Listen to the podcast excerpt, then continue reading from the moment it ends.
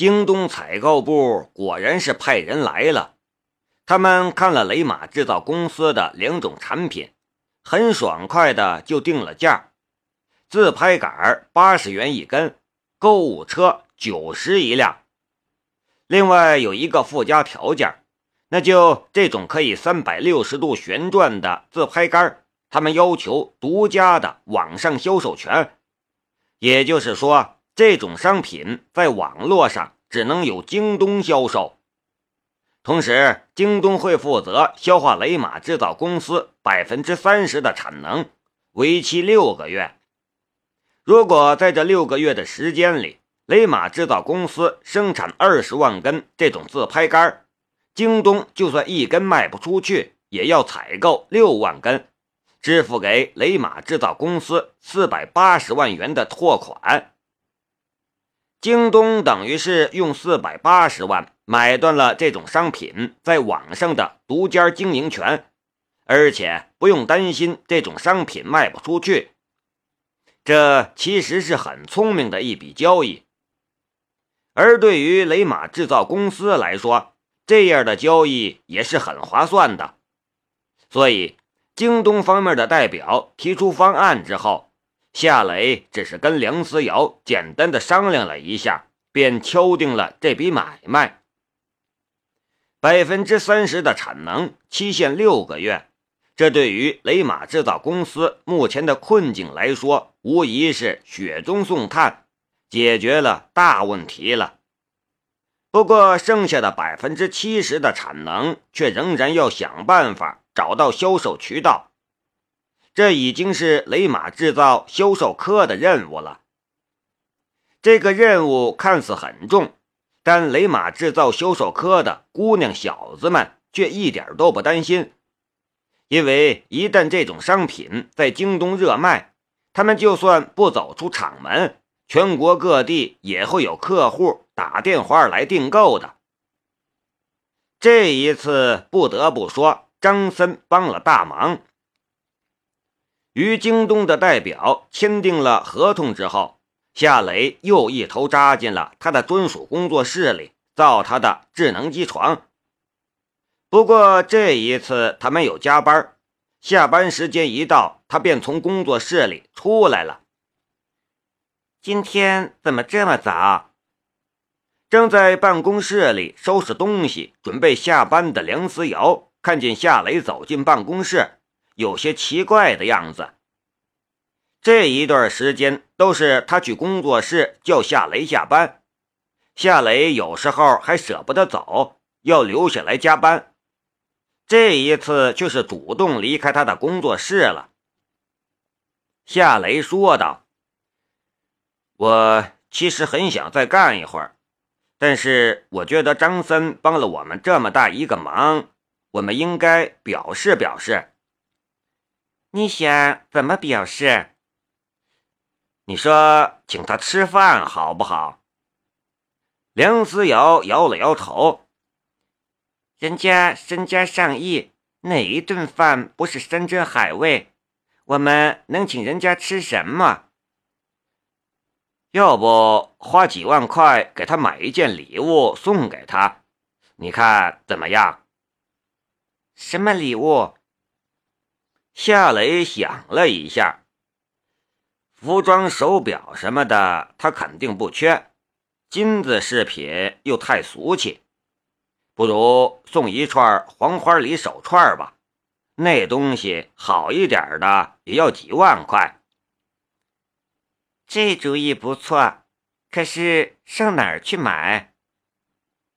我让龙兵给我买，他有一个朋友专做文玩生意。找他帮忙也不会买到假货。要是我们花几万块却买一串假的送给人家，那就丢人了。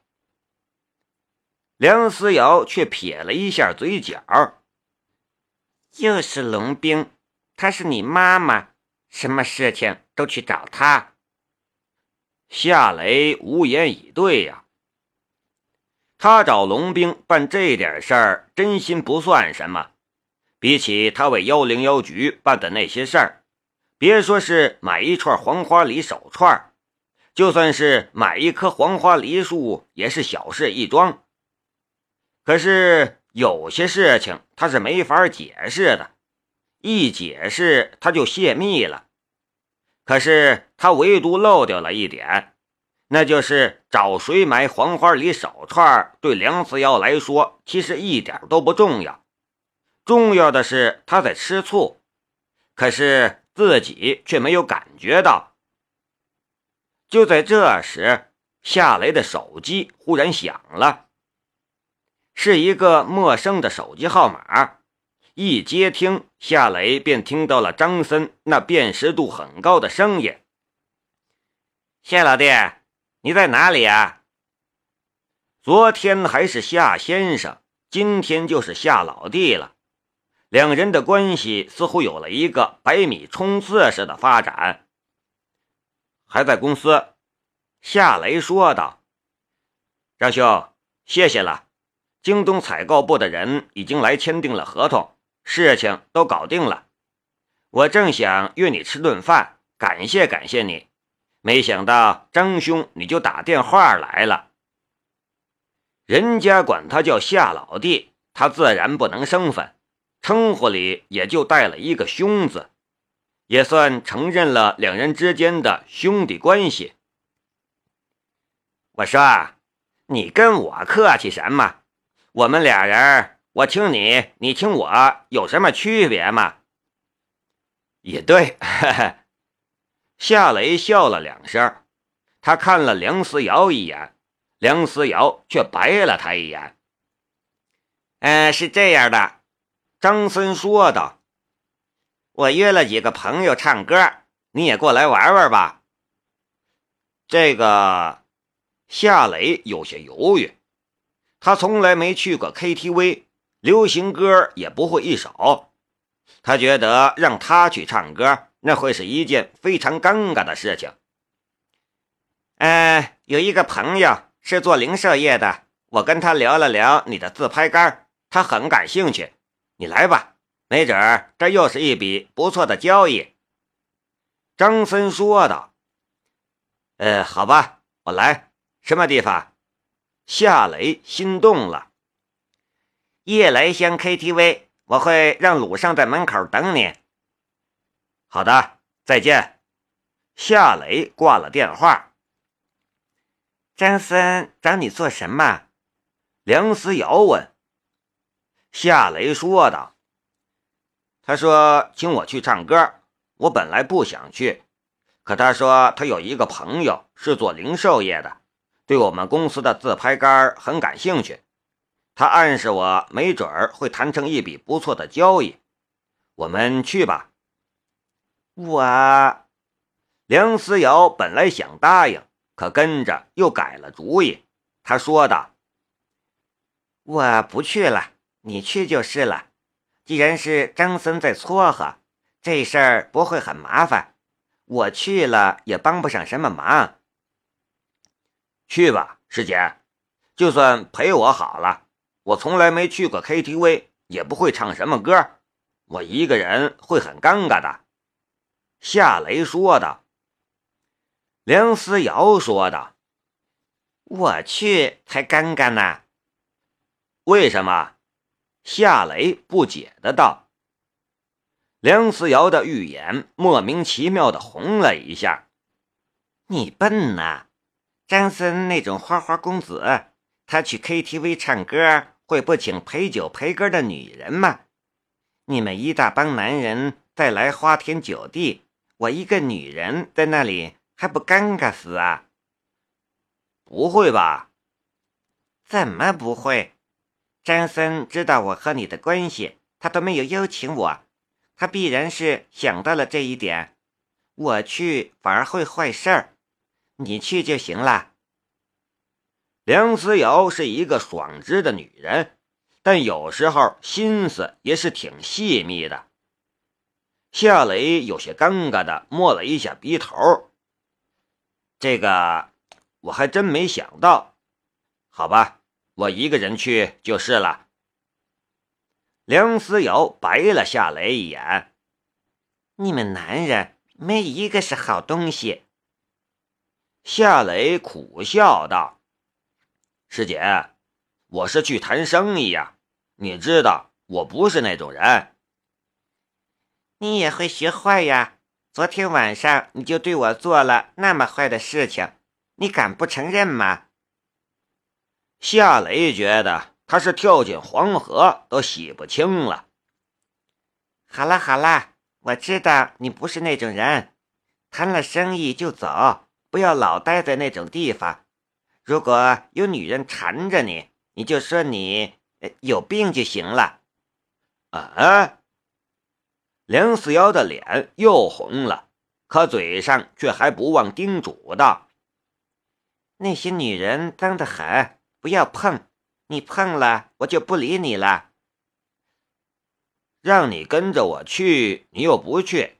那些女人，我当然不会碰。我保证。”你就放心好了。梁思瑶的脸更红了。我是你什么人呢？你跟我保证什么呀？夏雷也尴尬的很。梁思瑶却伸手过来，帮夏雷整理了一下领带。你快去吧，不要让人家久等，我自己叫车回去。路上小心点。夏雷叮嘱了一句，往办公室门口走去。梁思瑶忽然叫住道：“有时间的话，帮我买一双丝袜。”啊！夏雷回头看着梁思瑶，他的表情就像是看到了灵异之物一样，有些惊悚的意味。梁思瑶红着脸说道。你把我丝袜尿湿了，不赔我呀？非要我说出来，想想我都替你脸红。夏雷愣了好几秒钟，才点了点头。他想解释，他尤其想说，其实是你把我的裤子尿湿了。可想想，还是打消了这个念头。他其实也明白他的心思，他让他给自己买丝袜。其实是想让他早点离开 KTV，至少有个借口，不是？目送夏雷离开办公室，梁思瑶呆了半晌，才冒出一句话来：“笨蛋，你那么聪明，什么东西一学就会，可你怎么就不学泡妞呢？”还真是的，夏雷学什么就会什么。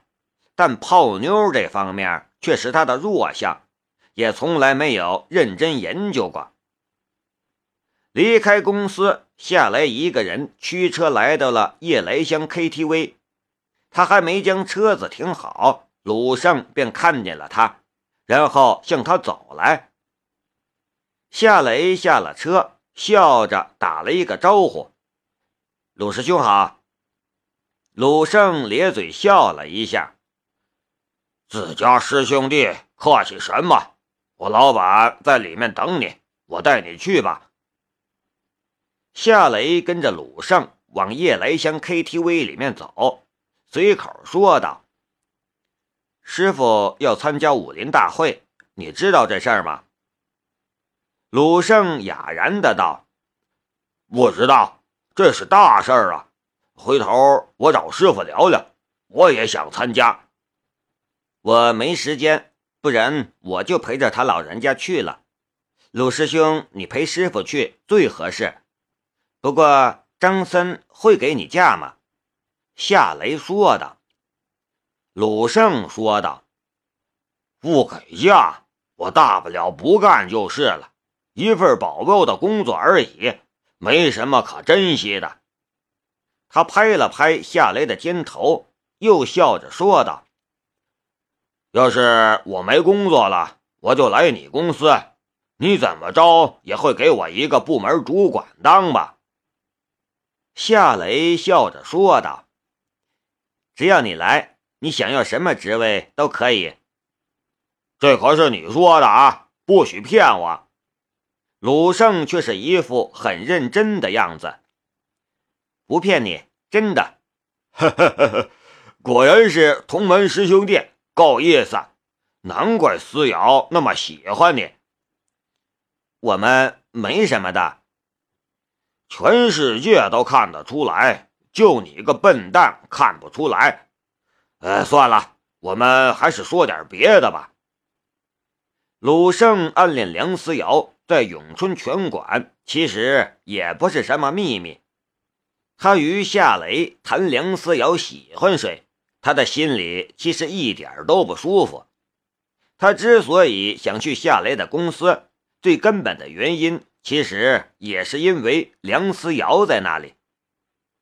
喜欢一个人，就算得不到他，只要每天能看见他，那也是一种幸福。夏雷的脑海却不断的回想着鲁胜刚才说的一句话。全世界的人都知道，就你不知道。这句话就像是一块石头砸进了他的心湖，一片波澜泛起，再也平静不下来了。